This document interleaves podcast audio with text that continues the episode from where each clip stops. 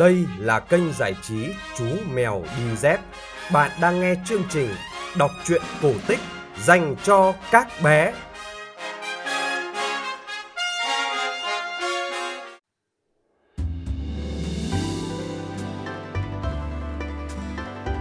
Xin chào các bạn nhỏ, chúng ta lại gặp nhau trong chương trình kể chuyện cổ tích phát trên kênh giải trí Chú Mèo Đi Dép.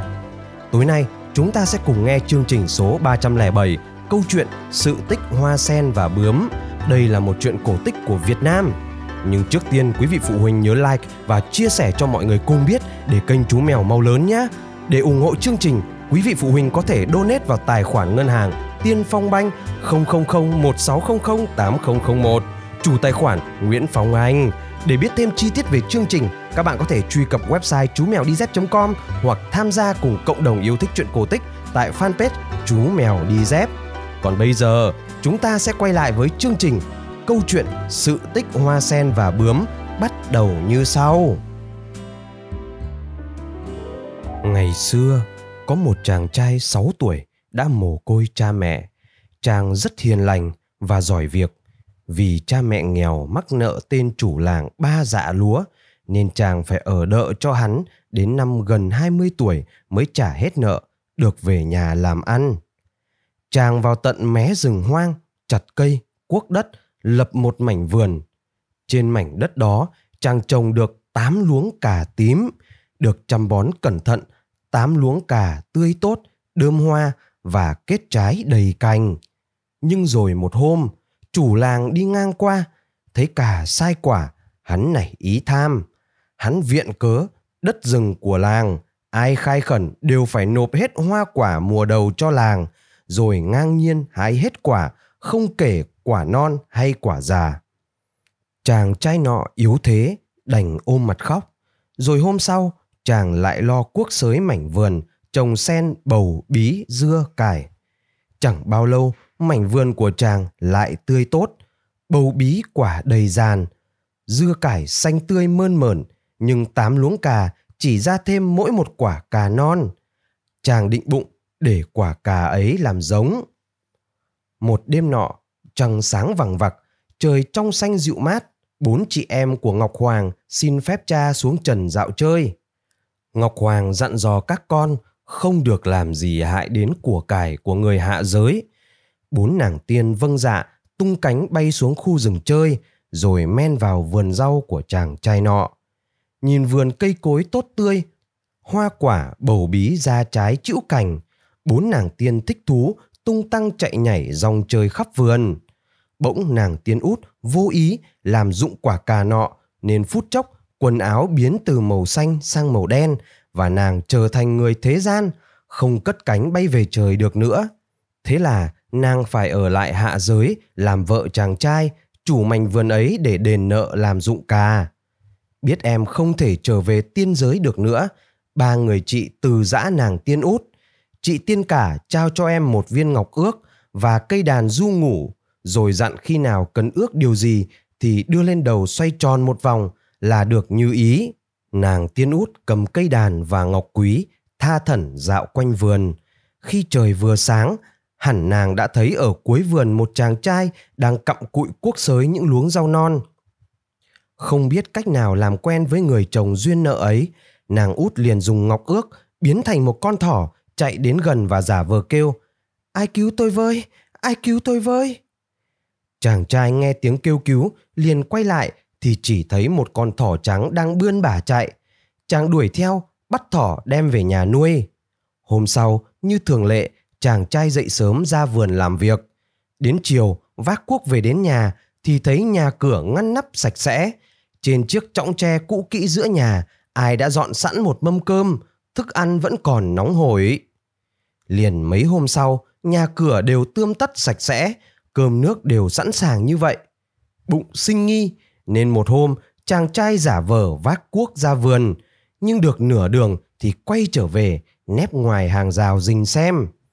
Thấy thỏ trắng hóa thành một cô gái xinh đẹp, bước ra quét dọn, nhóm lửa nấu cơm, anh liền chạy vào ôm chầm lấy người con gái xinh đẹp ấy cô gái tươi cười kể lại sự tình của mình và xin cùng chàng kết nghĩa vợ chồng.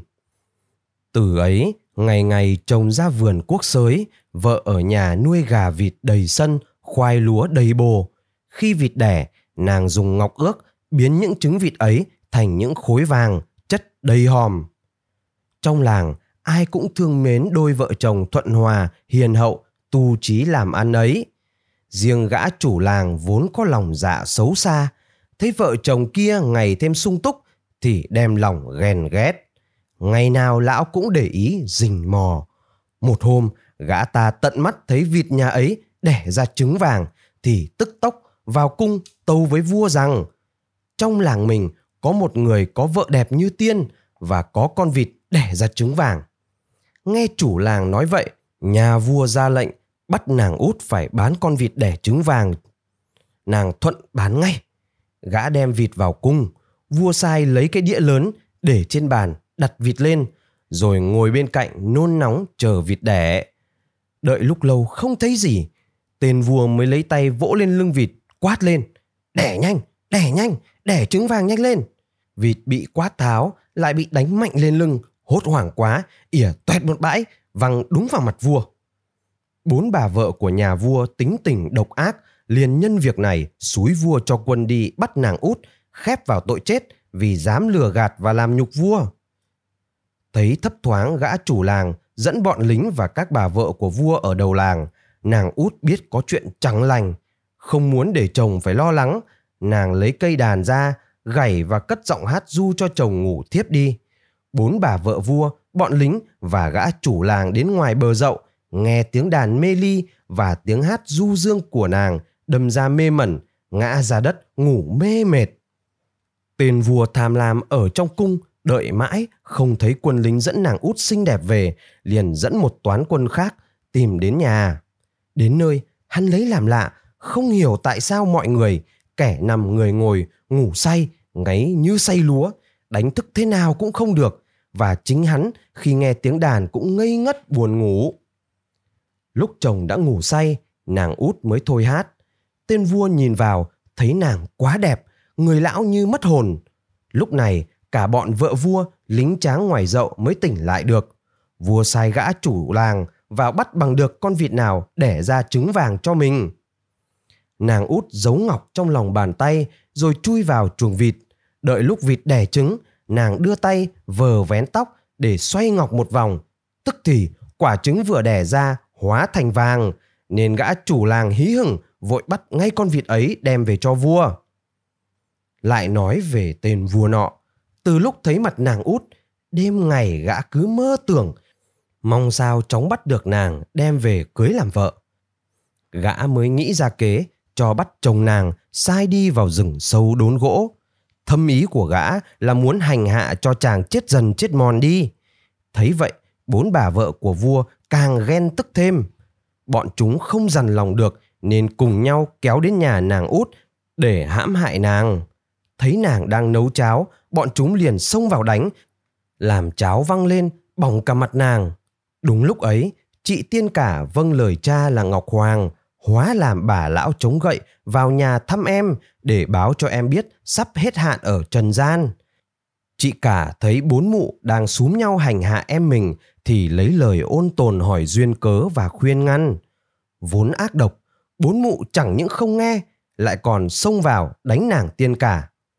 Nàng tiên cả tính tình cương cường mạnh mẽ, đâu có dễ bắt nạt như cô út. Nàng múa tít cây gậy gỗ trong tay, tả sung hữu đột, đá đằng đông, vụt đằng tây. Cây gậy trong tay liên tục vung lên hạ xuống, phát nào ra phát nấy, nện cho bốn mụ vợ của vua một trận răng môi lẫn lộn. Khi cả bốn mụ đã bò lê bò càng trên nền đất, nàng tiên cả lại niệm chú hồ biến một cái. Hai mụ hóa thành lợn rừng, hai mụ hóa thành khỉ đột. Chúng loạn choạng bò lê bò lết kéo nhau vào rừng. Rồi nàng tiên cả thấy mặt em bị bỏng, liền đưa tay vuốt nhẹ. Tức thì mặt nàng tiên út lành lặn xinh đẹp như trước. Rồi nàng lại dặn em hãy giữ lấy viên ngọc ước, lo chuẩn bị đợi ngày đã định để trở về cõi tiên. Thế rồi hai chị em chia tay. Nàng tiên út nghe tin sắp đến hạn phải trở về thiên giới thì hết sức buồn lo và thương chồng đang cảnh hoạn nạn. Băn khoăn mãi rồi nàng quyết định ở lại cõi trần ném viên ngọc xuống ao trước nhà. biết nàng tiên không chịu trở về ngọc hoàng giận dữ cho mưa gió sấm sét nổi dậy ầm ầm suốt ba ngày đêm không ngớt. Ngọc hoàng tự mình xuống trần gian, bắt nàng tiên út phải trở về trời. Nếu không, thì nàng và chồng không thể sống với nhau được thêm ba ngày nữa. Nghe lệnh của cha phán, nàng tiên út rất lo, suốt ngày vào ra thẫn thờ như kẻ mất hồn. Chiều hôm sau, người chồng từ rừng sâu trở về. Đói khát và mũi mòng trốn rừng sâu đã làm cho chàng ngã bệnh nặng. Vừa bước chân đến thềm chàng lảo đảo, ngã sõng xoài trên mặt đất. Nàng vội dìu chồng vào nhà, rồi chạy vào rừng hái lá thuốc về, sắc cho chồng uống. Ngồi bên chồng, chờ nồi lá thuốc sôi tới, nàng cất tiếng hát, cố du cho chàng ngủ. Tiếng nàng hát ngân nga và nàng thổ lộ nỗi buồn man mác của mình. Nàng hát mãi, rồi bỗng chốc, thân hình nàng biến thành bông hoa sen, mọc thẳng từ giữa cái ao trước nhà. Người chồng nằm mơ màng nghe vợ hát kể lể nỗi băn khoăn của mình, xúc động không nói được nên lời. Bỗng một vầng hào quang sáng rực ánh lên, thân xác chàng hóa thành một con bướm. Bướm thấy hoa đẹp thơm thì cứ bay lượn quẩn quanh. Từ đó, ở trần gian có hoa sen và bướm. Bướm luôn bay lượn chập chờn bên hoa suốt ngày này qua ngày nọ, như muốn nói lên mối tình trung thủy của nàng tiên út và chàng trai khổ đau nọ mãi không bao giờ phai nhạt.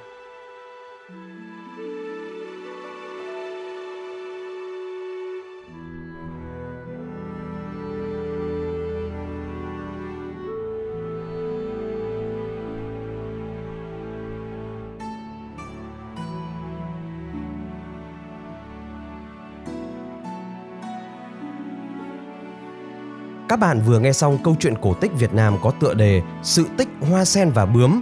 Chuyện được phát trên kênh giải trí Chú Mèo Đi Dép. Kênh giải trí Chú Mèo Đi Dép đã có mặt trên Spotify, Apple Podcast và Google Podcast. Quý vị phụ huynh nhớ like và chia sẻ cho mọi người cùng biết để kênh Chú Mèo mau lớn nhé.